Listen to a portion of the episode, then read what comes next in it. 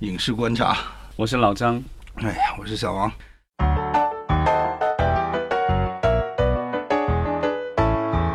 台湾知名导演朱文平执导的电影《新乌龙院》最近在上海开机了。我们都记得九四年版的《乌龙院》当中的释小文和郝邵文这两个搭档小童星非常出彩的表演。直直到今天都给我们留下非常深刻的印象。他们俩当时搭档了，其实好几部电影，除了那个《乌龙院》以外，还有一个是叫什么《旋风小子》。旋风小子，对对对。他们两个一出来，那个典型特别有喜感，对，特别不一样。然后这两个人其实也都已经长大了，有拥有各自不同的这个演艺事业。呃，但是这一部的这个重拍版的话，据导演透露是。会有原班人马的回归，当然还会有这个新演员的加入。但是他们的这个发布里，最让我觉得这个诧异的是，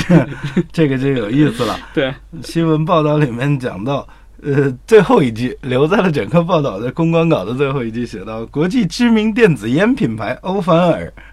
也与该片出品方达成战略合作意向，助力喜剧电影的拍摄。所以谈到电子烟。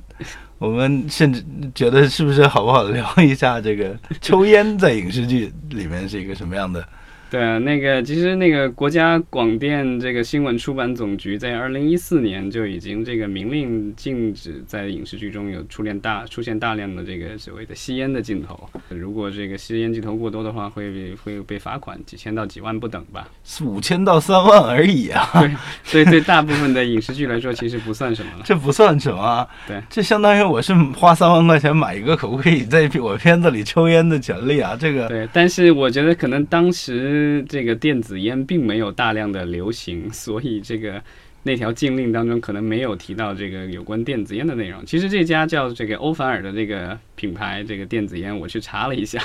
它的号称是源于意大利，其实是这个常州的一家公司持有的。对，所以是是这个比较典型的这个所谓的起个比较洋气的名字，然后这个感觉忽悠中国消费者的一个这个本土出口转内销品牌，很有意思啊。其实这个就是，比如说抽烟的话，不只是这个中国的这个所谓的电影主管部门有所这个限制，啊，其实，在海外也是一样的。在美国的话，它的因为美国我们知道电影有那个分级制度，所以你这个就是在电影中那个暴力啊，然后裸露啊，以及这种抽烟或者是讲脏话，其实都会影响到你的这个评级。是，假如是要要拍到抽烟的镜头怎么办呢？这个其实是有先例的。我之前看到过，就是那个之前那个。比较热的 AMC 的这个电视剧《Mad Men》，嗯，那个中文叫什么来着？讲那个广告狂人，广告狂人，对，广告狂人的男主角 John Han 在里面其实是烟不离手，一会儿抽烟，一会儿喝酒，没错。但是这个演员本身自己生活中并没有吸烟的习惯，对对对，所以当时好像是说是道具部门给他特意造了一批假烟，就说能抽出烟的这个烟雾的效果，但它不是没有尼古丁，不是不是那种所谓的咱们说通常意义上的这种。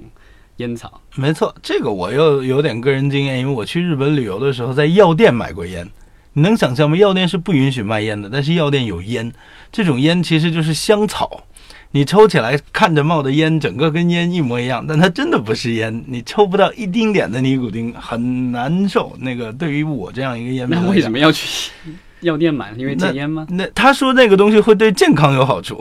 嗯，对，因为其实电子烟这个东西就是发明，其实也是说这个，其实发明者是中国的中国人，然后这个国内有家公司叫如烟电子烟。这个创始人叫韩立，其实是他在这个零几年为了戒烟，然后发明了电子烟，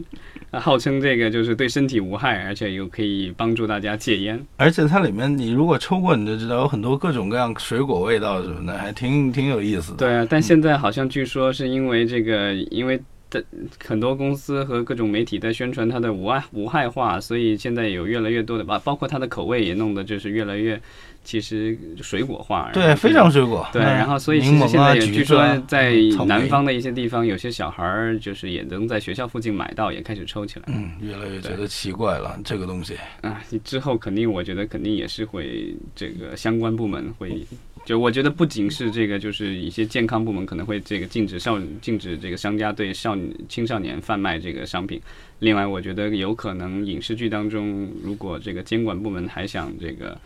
继续这个禁烟草禁令的话，可能也会把这个扩展到这个电子烟里。没错，哎，不过你想想，最近我国电影里面大量的有抽烟镜画面的电影，其实也并不多。呃，烈日灼心，你记得吗？那是最近的一次，我印象中有大量大量抽烟的对，因为那个跟这个人物性格和他的这个动机有有有有有强烈的关系，是啊，所以他才一直用那个烟在烧他的指纹。是，而且那个感觉这里面的人物经历了那么多之后，抽一根烟放松一下，还是是故事剧情的一个很好的释放。对，但其所以这个有时候就是这个，因为你，在中国可能就是抽烟了，在美国其实还有很多大量的影视作品当中，还有这个所谓的这个吸毒的这个镜头。那就更不用聊了，对啊，但这个有些可能这个作为这个所谓的文艺创作的话是难以避免的。难以避免的。而且对于片方和导演来说，有的时候制片人如果和导演达成一定一致，知道我们这个片子本身就是要走 R 级的路线了，这个时候可能放宽一点。比如说，我印象中非常肆无忌惮的，就是这个这个 Shane Black 的最近的那个电影，叫由瑞瑞瑞瑞恩高司令演的这个这个什么侦探啊，一下子记不住了，不停的抽烟也是，从头抽到尾。